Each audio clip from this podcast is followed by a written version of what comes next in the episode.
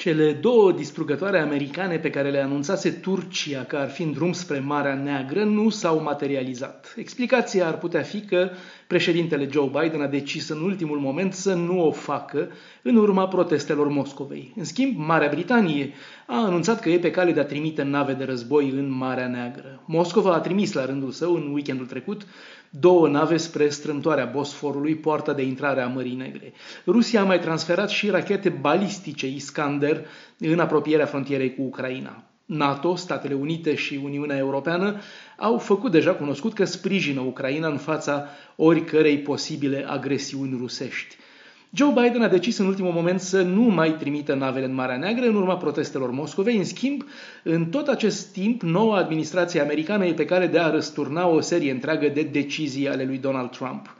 Astfel, acolo unde Donald Trump a decis să reducă trupele americane din Germania cu o treime, retrăgând 12.000 din cei 36.000 de militari de acolo, Biden a decis din potrivă să trimită 500 de militari suplimentari.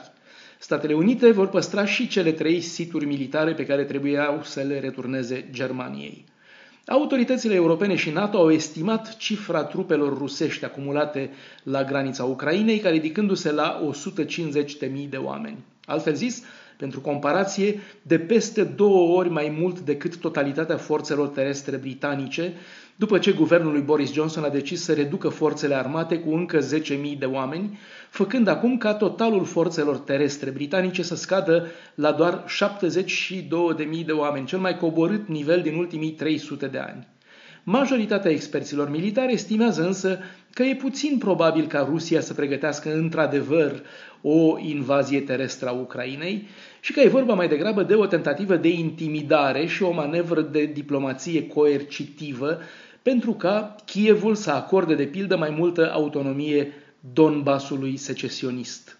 Totuși, Putin se poate mângâia că a obținut ceva. Joe Biden, care cunoaște foarte bine Ucraina, este la curent cu ezitările președintelui ucrainean Volodymyr Zelensky, care inițial a căutat o pace cu Rusia. De aceea Biden nu poate implica direct militar Statele Unite sau NATO în Ucraina, ceea ce ar avea un efect în serie, dar trebuie totuși să mențină o poziție fermă față de Rusia.